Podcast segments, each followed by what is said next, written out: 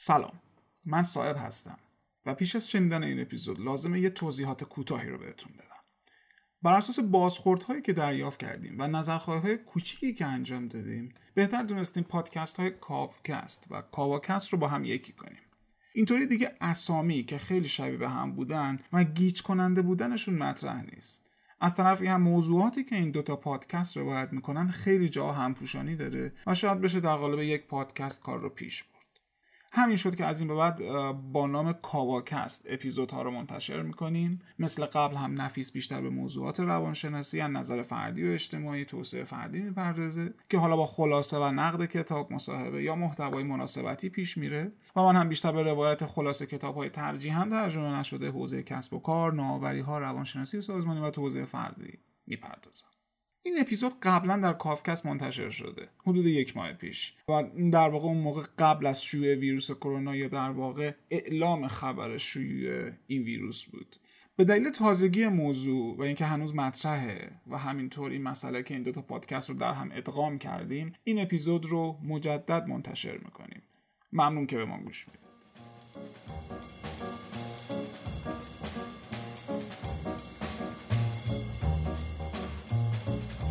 ما برای انتخاب اولین کتاب این فصل خیلی فکر کردیم. چند کتاب رو هم آماده کرده بودیم خلاصه شده بودن محتوا آماده بود. اما خیلی مهم بود که اولین کتاب چیه چون روش کاری ما رو سیاق ما رو نشون می‌داد و مخاطب نشون می‌داد که با چی قرار رو به رو باشه. چیزی که باعث شد نظر من و همینطور نفیس این باشه که بریم سراغ این کتاب خاص. شرایط روحی رسانه‌ای و سیاسی اخیر در کشورمون بود. عنوان کتاب اینه اساتید بحران یا فاجعه. و ما اخیرا با مجموعه بحرانهایی روبرو بودیم که همه ما رو به طرق و در سطوح مختلف درگیر خودش کرده. شاید آخرینش مجموعه اشتباهاتی بود که به شلیک پدافند هوایی ایران به هواپیمای اوکراینی و جان باختن 176 نفر مسافر و خدمه این پرواز منجر شد. توی اون مدت همه ما روزانه و حتی میشه گفت به شکل ساعتی در حال رصد کردن واکنش ها و استراتژی های واکنشی به این اتفاق بودیم و شاید باید گفت متاسفانه شاهد اشتباهات متعدد و مکرر در مواجهه با این بحران بودیم که حتی اون رو از یک فاجعه به بحران و سپس رسوایی تبدیل کرد که عواقبش شاید تا سالها باقی بمونه. این کتاب رو انتخاب کردیم چون در مورد بحرانها، فجایع و رسوایی های انسانیه. و نه فقط در سطوح عالی دولتی که برای کسب و کارها و حتی من و شما هم می‌تونه به درد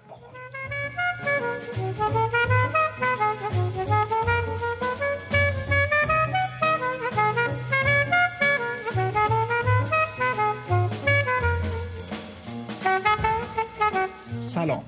من صاحب کریمی هستم و با کمک نفیس سعی داریم در کافکست به طور منظم کتاب های غیر داستانی رو خلاصه و روایت کنیم.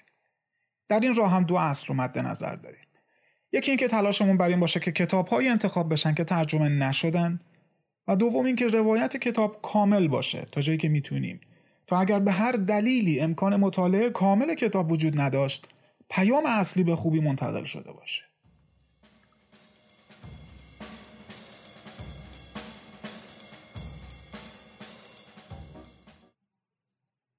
کاوکست اپیزود اول اساتید بحران و فاجعه.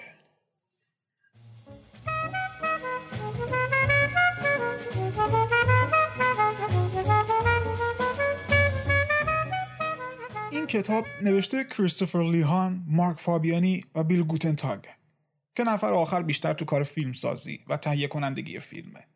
اما کریستوفر لیهان نویسنده اصلی کتاب تحصیل کرده دانشگاه هاروارد و business school هاروارده. مدتها به عنوان مشاور سیاستمدارها فعالیت کرده که اوج دوران کاریش خدمات مشاوره‌ای و سخنگویی برای دولت کلینتون ها بوده. همونجا بود که در کنار مارک فابیانی که الان دوست و همکار صمیمیش و یکی دیگه از نویسنده های این کتابه توسط نشریه نیوزویک اساتید بحران لقب گرفتن. در کل آدمی به نظر می‌رسه که هم در مدیریت بحران و هم در ایجادش تبحر خاصی داره. سال 2004 بود که روزنامه نیویورک تایمز با اشاره به لیهان نوشته بود اون استاد هنرهای تاریک سیاسیه. البته از سال 2010 به بعد سعی کرده این استعدادهای استراتژی چینی رو در مسیرهای دیگه هم به کار ببره. مثلا سال 2012 تونست جلوی حمله شدید صنعت نفت به قوانین قدیمی حفاظت از محیط زیست در کالیفرنیا رو بگیره. و اگر بدونیم که لابی صنعت نفتی ها در کنگره امریکا چقدر قدرت داره متوجه میشیم که چه کار بزرگی کرده. کار دیگه ای که انجام داد افزایش مالیات تولید و مصرف تنباکو در جنوب امریکا بود. لیهان شرکتی هم تأسیس کرده که کارش مشاوره دادن به شرکت ها و افراد در زمانی که بد جور گیر افتادن. موکلین زیادی داشته. از سیاست مدارها تا خواننده های مثل مدونا وقتی که در یکی از خیری هاش مشکل پیدا کرده بود. گلدمن ساکس و حتی لانس آرمسترانگ دو شرق سوار معروف. یه جمله معروف هم داره که میگه اگه طرف مقابلت با خودش چاقو همراه میاره تو اسلحه بردار. کریستوفر متولد 1967 یعنی الان حدودا 53 سالشه و به نظر می‌رسه در زمینه بازی با رسانه ها و مدیریت بحران برای خودش اسم رسمی به هم زده. تمایل سیاسی کلیش به دموکرات ها بوده یعنی تاریخچه‌اش اینو نشون میده. نقش بزرگی در رشد کارزار انتخاباتی الگور داشته و مدیر کمپین بوش پسر در موردش گفته بود این آدم بهترین استراتژیست و محقق حزب رقیبه. یعنی در اردوگاه دشمنانشون هم معمولا فرد قابل احترامی بوده. ضربه کاری خودش به کمپین بوش رو هم با افشاگری به موقعش در مورد تاریخچه بوش انجام داد و یکی دو ایالت سنتا جمهوری خواه رو ازشون گرفت که کار بزرگیه. در بحران رابطه کلینتون با خانم مونیکا لوینسکی هم لیهان در صدر تیمی بود که وظیفش رفع این مشکل بود. و شاید اینکه کلا کلینتون ها هنوز هم محبوبیت فوق در آمریکا دارن حتی بعد از این همه بحران و رسوایی یکی از دلایلش همکاری لیهان و فابیانی با اونها بوده. نویسنده دیگه کتاب مارک فابیانی که دوست و شریک فعلی و همکار قدیمی کریستوفر از کاخ سفید دوران کلینتون هاست یک استراتژیست تحلیلگر و متخصص مدیریت بحرانه. فابیانی هم در بحران ها مثل کریستوفر همراه کلینتون ها بوده و بعد از اون در کارزار ال گور مشغول استراتژی چینی و مقابله با بحران شده. شهردار سان فرانسیسکو در مورد این دو نفر گفته بهترین کسانی هم که دموکرات ها می‌تونستن داشته باشن. فابیانی هم مثل لیهان کسیه که هر جای دنیا بحرانی پیش بیاد چه آرمسترانگ ورزشکار باشه چه بازیگرای معروف یا حتی بانوی اول کاخ سفید یا شرکت های چند ملیتی این دو نفر همون کسانی هستن که سراغشون میان و خوب هم می‌تونن آسیب رو به حداقل برسونن. این کتاب سال 2014 چاپ شده و خیلی هم خوب باهاش برخورد شد. همون موقع هافینگتون پست در موردش نوشت این کتاب یک کتاب آموزشی عالی برای مواقعی هست که زیر گلوله دشمنید. یک کتاب که خوندنش واجب و لذت بخشه. با کلی روایت های دست اول ناشنیده از رسوایی های بزرگ سیاسی و تجاری که میشه ازشون یاد گرفت. نشنال جورنال هم خیلی خلاصه در موردشون نوشته این کتاب حاوی راهکارها. اون هم از طرف کسانیه که از کلینتون در برابر استیضاح دفاع کردن. که کنایه بزرگیه به شاهکار مشاورین و وکلای کلینتون که کمکش کردن از اون پیچ تاریخی به سلامت عبور کنه هاوارد استیونسن و دو تا دیگه از اساتید هاروارد business در موردش نوشته بودن. هر عضو هیئت مدیره هر مدیر. و حالا دیگه هر کسی ممکنه با هجوم دیوانه‌وار رسانه ها و پیام ها روبرو بشه. اساتید بحران قوانین و مثال هایی از عملکرد مثبت و منفی که می‌تونن ما رو به بهترین نتیجه برسونن مطرح کردن. حالا که این کتاب هست تنها خطری که تهدید اون می‌کنه اینه که این کتاب رو از قبل نخونده باشیم و برای همین هم هست که من به تمام اعضای هیئت مدیر و مدیران توصیه کردم اونو بخونن. کتاب حدود 260 صفحه است و بازخورد خوبی از مخاطب داشته. در طول کتاب بارها ارجاعات و اشاراتی به سوابقی که خود نویسنده ها درگیر بودن یا در موردشون شنیدن به عنوان نمونه های خوب یا بد اشاره میشه که می‌تونه آموزنده باشه. شاید برای جلوگیری از سوء برداشت باید حتما ذکر کرد که هدف کتاب هم آموزش فرار از زیر آتش هم کاهش صدمات تا کمترین حد ممکنه. کریستوفر لیهان در کتاب به یاد میاره که در زمان کارزار انتخاباتی کلینتون ها در دهه 90 اتاق جنگی داشتن که سیکل خبری را به صبح، ظهر و عصر تقسیم کرده بود و برای اونها برنامه ریزی می‌کردن تا در دید باشن و بتونن واکنش فوری نشون بدن. اما خودش اینطور ذکر می‌کنه که امروز دیگه چنین سیکل های ساده وجود ندارن. مثل همین بحرانی که ما رو متقاعد کرد تا اولین اپیزود این فصل رو به این کتاب اختصاص بدیم. این سیکل های سگانه به میلیون ها سیکل در ثانیه تبدیل شدن. به تعداد توییت ها پست های اینستاگرام فیسبوک و دیگر شبکه های اجتماعی. پس مواجهه با اون هم با گذشته خیلی فرق کرده. عنوان ثانوی کتاب اینه ده فرمان کاهش آسیب. اما خلاصه کتاب در بخش های پیش رو صرفا بر اساس همون عدد ده نیست و در بعضی بخش ها بیش از یک فرمان مطرح شده یا در هم ادغام شدن و در بعضی تئوری های اصلی لیهان و همکارانش ذکر شدن. مثل بخش اول.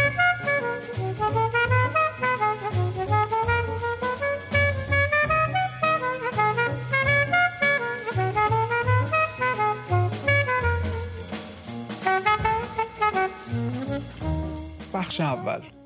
بحران انسان حضوری تو هم.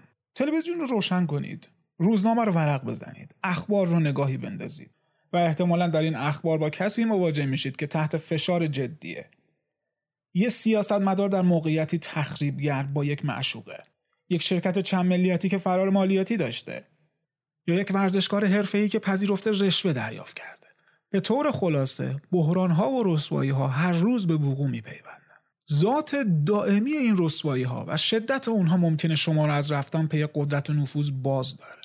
بعضی هم ممکنه آرزوی یک زندگی آرام رو داشته باشن بدون خطر خشم ها و البته بدون هیجانات اون. اما اجازه ندید این ترس شما را از ادامه کار منصرف بکنه. خلاصه این کتاب اساتید بحران و فاجعه بر پایه تجربیات بهترین اساتید بحران به شما میآموزی که چطور در برابر بحران ها دووم بیارید. در این کتاب شما یاد می‌گیرید که بحران ها و رسوایی ها امری طبیعی در دنیای امروز شدن. سیکل های خبری و اطلاع رسانی به لطف اینترنت دیگه به شیوه گذشته قابل کنترل نیستن. پیش از بحران ها باید به فکر آنها بود و در زمان بحران چه باید کرد و از چه باید اجتناب کرد. وقتی که واژه بحران رو میشنوید چه چیزی به ذهنتون میاد؟ یه سقوط هواپیما، ورشکستگی یه بانک.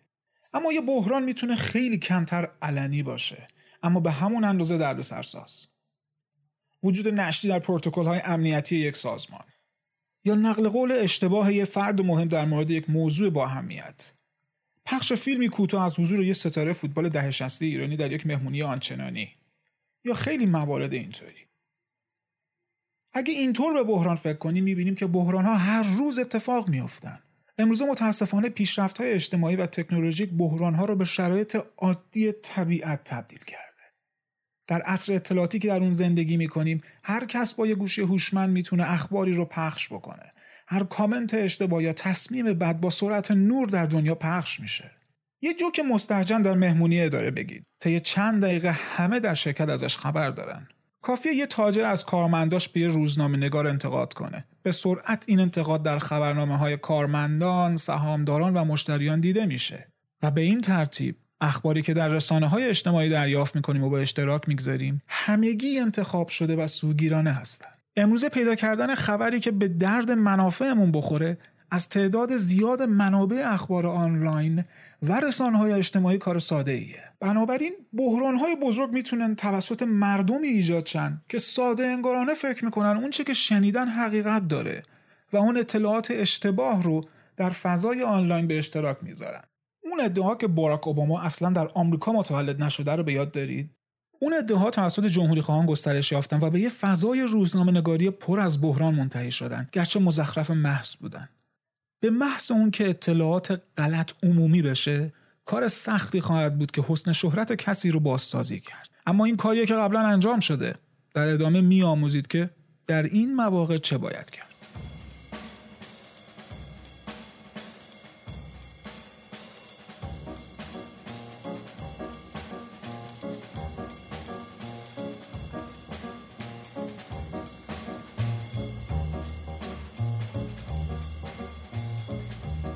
بخش دوم.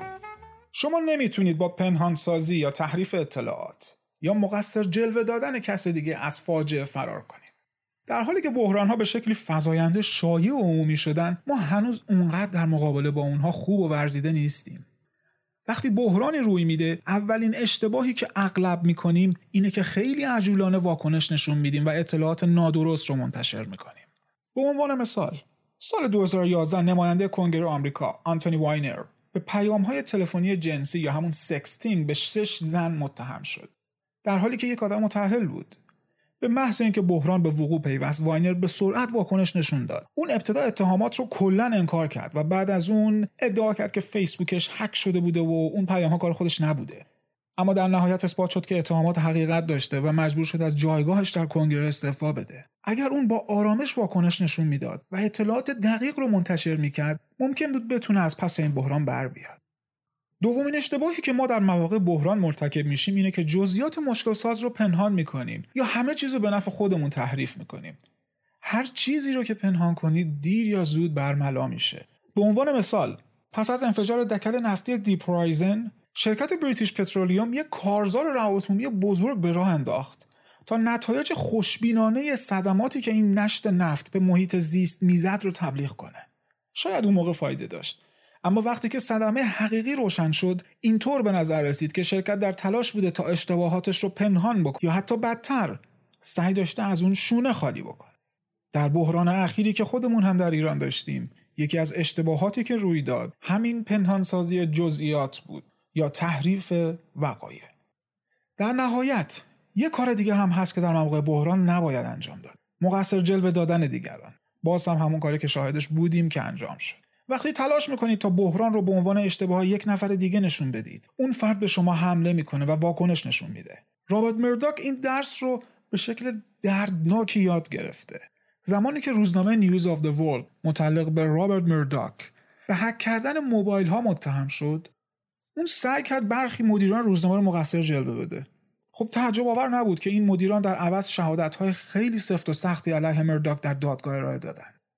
مرداک با تلاش برای مقصر جلوه دادن دیگران کار رو برای خودش سختتر کرد و کلی به دشمنانش اضافه کرد. تا اینجا دیدیم که در زمان مواجه با بحران چهان نباید کرد. البته باز هم مرتکبشون میشیم. پس کارهایی که می‌تونیم انجام بدیم کدومن؟ اینطور که مشخصه ما در این مواقع چندان هم ناتوان و دست بسته نیستیم و کارهای زیادی هست که میشه انجام داد.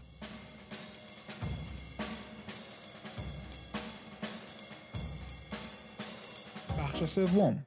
بحران رو با برنامه ریزی از پیش واکنش خونسردانه و تفکر بلند مدت کنار بزنید.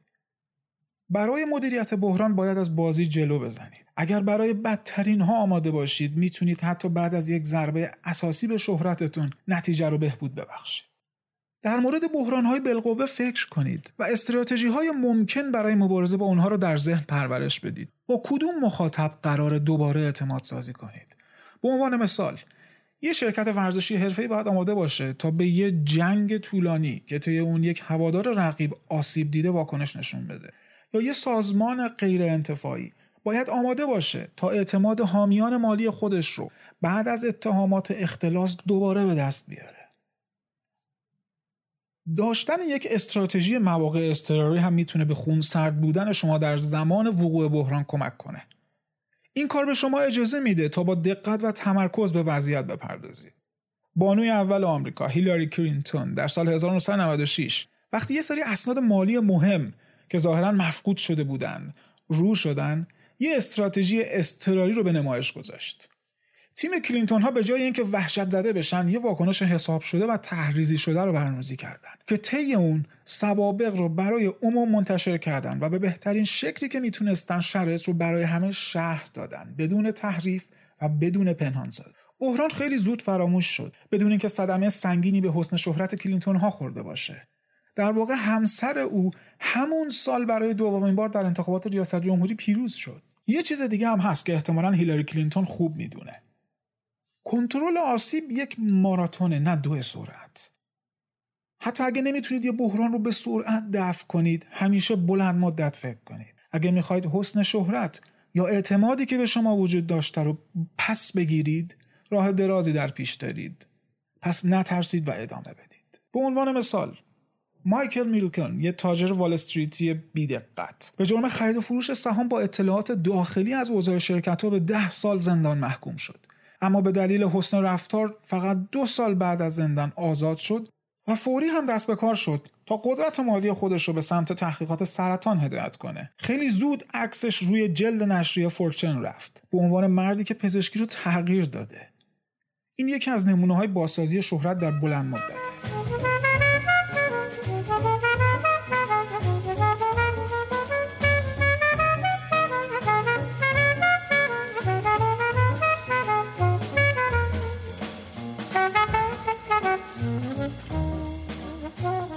بخش چهارم.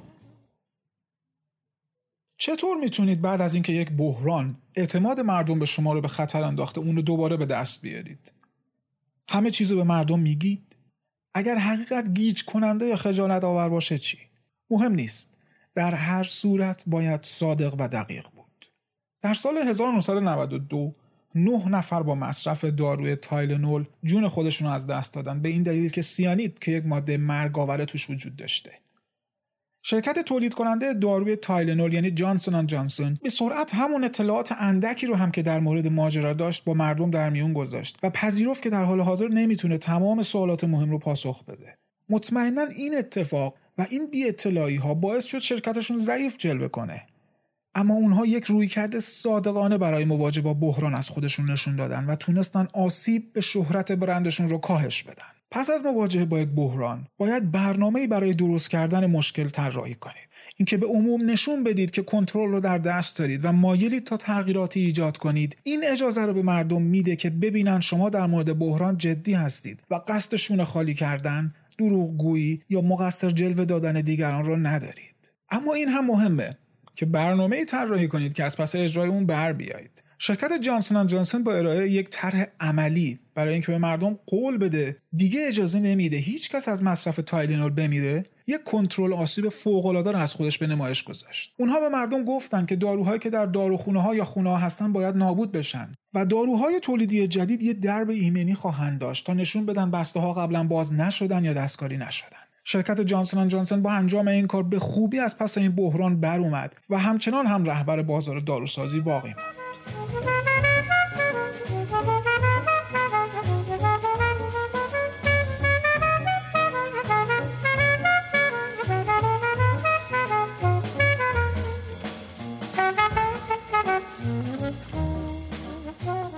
بخش پنجم. در زمان مواجهه با بحران با وفادار موندن به اصول خودتون و همکاری با مقامات بحران و صدمات ناشی از اون رو محدود کنید. فرض می‌گیریم که یک بیانیه صادقانه در مورد بحران منتشر کردید و راه حلتون برای مواجهه با اون بحران رو به اطلاع عموم رسوندید. حالا اگه بخواید وضعیت رو تحت کنترل داشته باشید دو کار هست که باید انجام بدید. اول اینکه به اصول خودتون وفادار بمونید. جلوه که در تمام طول حل بحران از خودتون نشون می‌دید. به عنوان مثال میپل لیف فودز که مشخص شده بود محصولاتی آلوده به باکتری هایی که برای جون مردم خطر آفرین هستند رو در سال 2008 در بازار پخش کرده اینطور واکنش نشون داد که اقدامات ما بر این اساسه که سلامت عمومی در اولویته این یک اصل بود که در تمام مدت دفع بحران به اون وفادار موندن. روی دیگه سکه این موضوع اینه که پافشاری به اصول اشتباه وضعیت رو بدتر می‌کنه. به عنوان مثال سال 2001 کریستوف دام مربی فوتبال آلمانی متهم به مصرف کوکائین شد.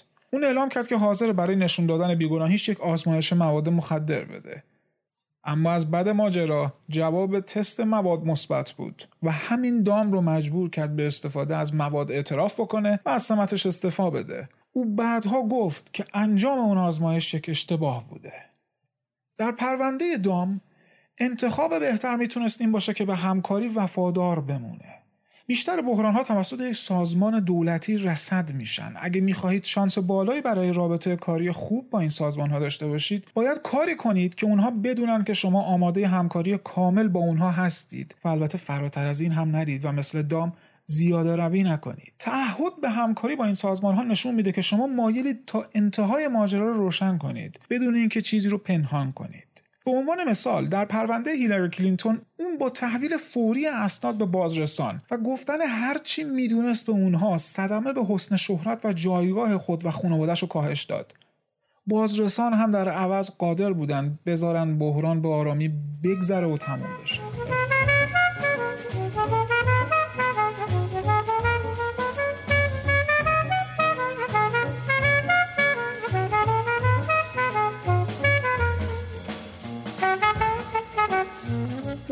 دیگران در مرکز توجه باشند در حالی که خودتان را از آن دور می کنید. در زمان وقوع بحران یه جا هست که به سادگی اصلا دوست ندارید اونجا باشید. در مرکز توجه. چطور می‌تونید تمرکز یک رسوایی رو از خودتون دور کنید؟ نکته اول این که بذارید مسئله از شما بزرگتر بشه. یعنی شما بخش کوچیکی از اون باشید و توجه بیشتر به خود موضوع باشه تا شما. البته ممکنه افراد دیگه هم درگیر بحران باشن که نقشی بزرگتر در اون ایفا کردن. حتی ممکنه کل یک سیستم زیر سوال بره در حالی که شما فقط یک بخش کوچیک از این شکست سازمانی دیده میشید. اگه می‌بینید که اوضاع طوری پیش اگه می‌بینید که اوضاع طوری داره پیش میره که سرزنش احتمالا به عوامل بزرگتر یا مسائل دیگه منتقل میشه پس خیلی ساده و خونسرد و ساکت باشید و بذارید تا رسوایی به سمت فرد یا چیز دیگه حرکت بکنه. اگر چنین امکانی نیست فقط باید هرج و مرج رو طولانی تر کنید.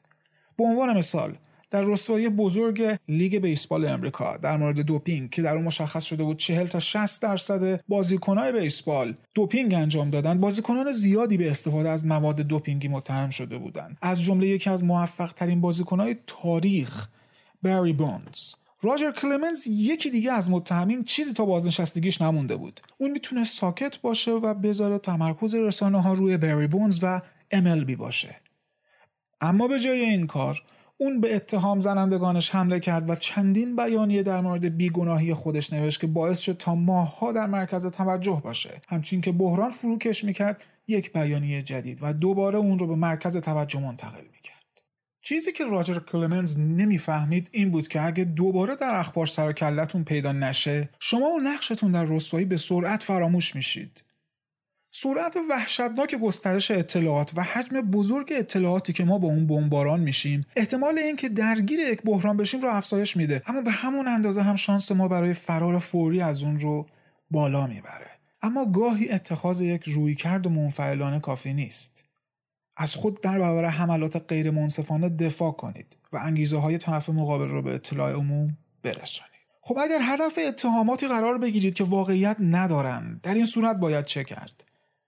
اینکه مثل شترمرغ سرمون رو در زمین کنیم و منفعلانه صبر کنیم تا طوفان بگذره در این شرایط کافی نیست و فایده ای نداره.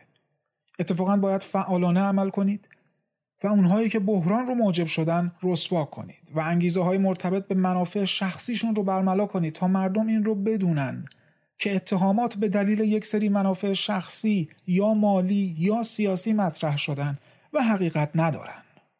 در هر بحرانی یک فرد تحت فشار وجود داره و کسانی که از اون سود می‌برن.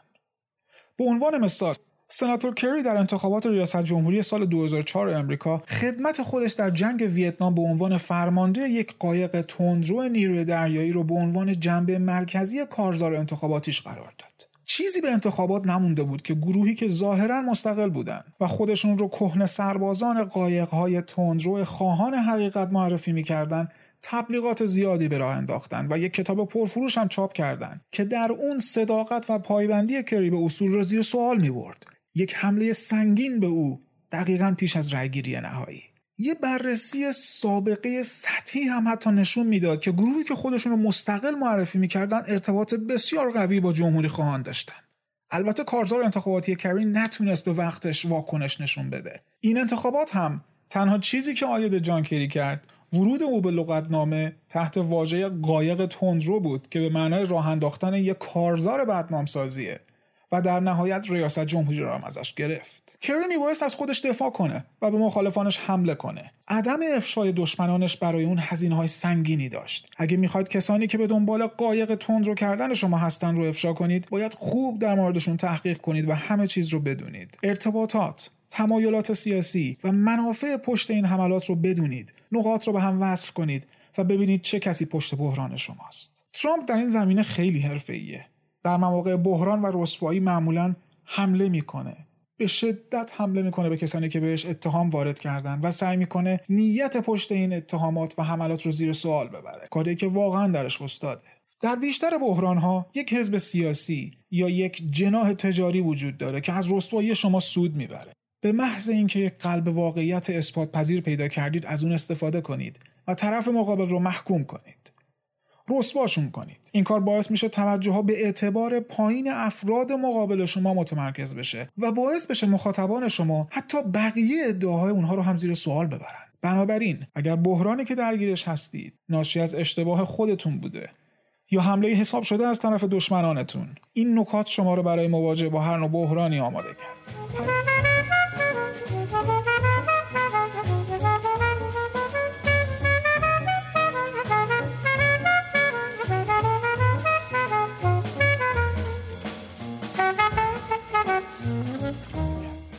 اصلی این کتاب. بحران ها در جوامع مدرن کاملا شایع هستند.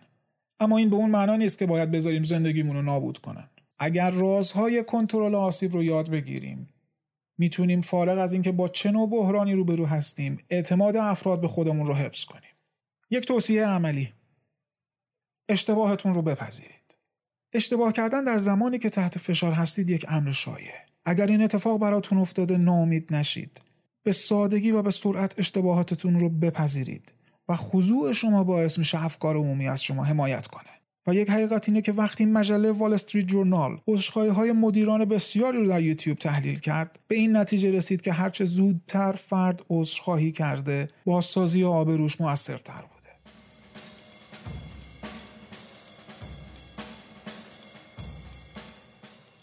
اون چه شنیدید اپیزود اول کافکست بود که روز 26 بهمن ضبط و آماده شد. ممنون از اینکه وقت گذاشتید و این اپیزود رو گوش دادید و امیدواریم در آینده حمایت شما رو همراه خودمون داشته باشیم. ممنون میشم. اگر فکر می‌کنید کسانی به این تیپ پادکست علاقه دارن ما رو بهشون معرفی بکنید و این اپیزود رو به دستشون برسونید.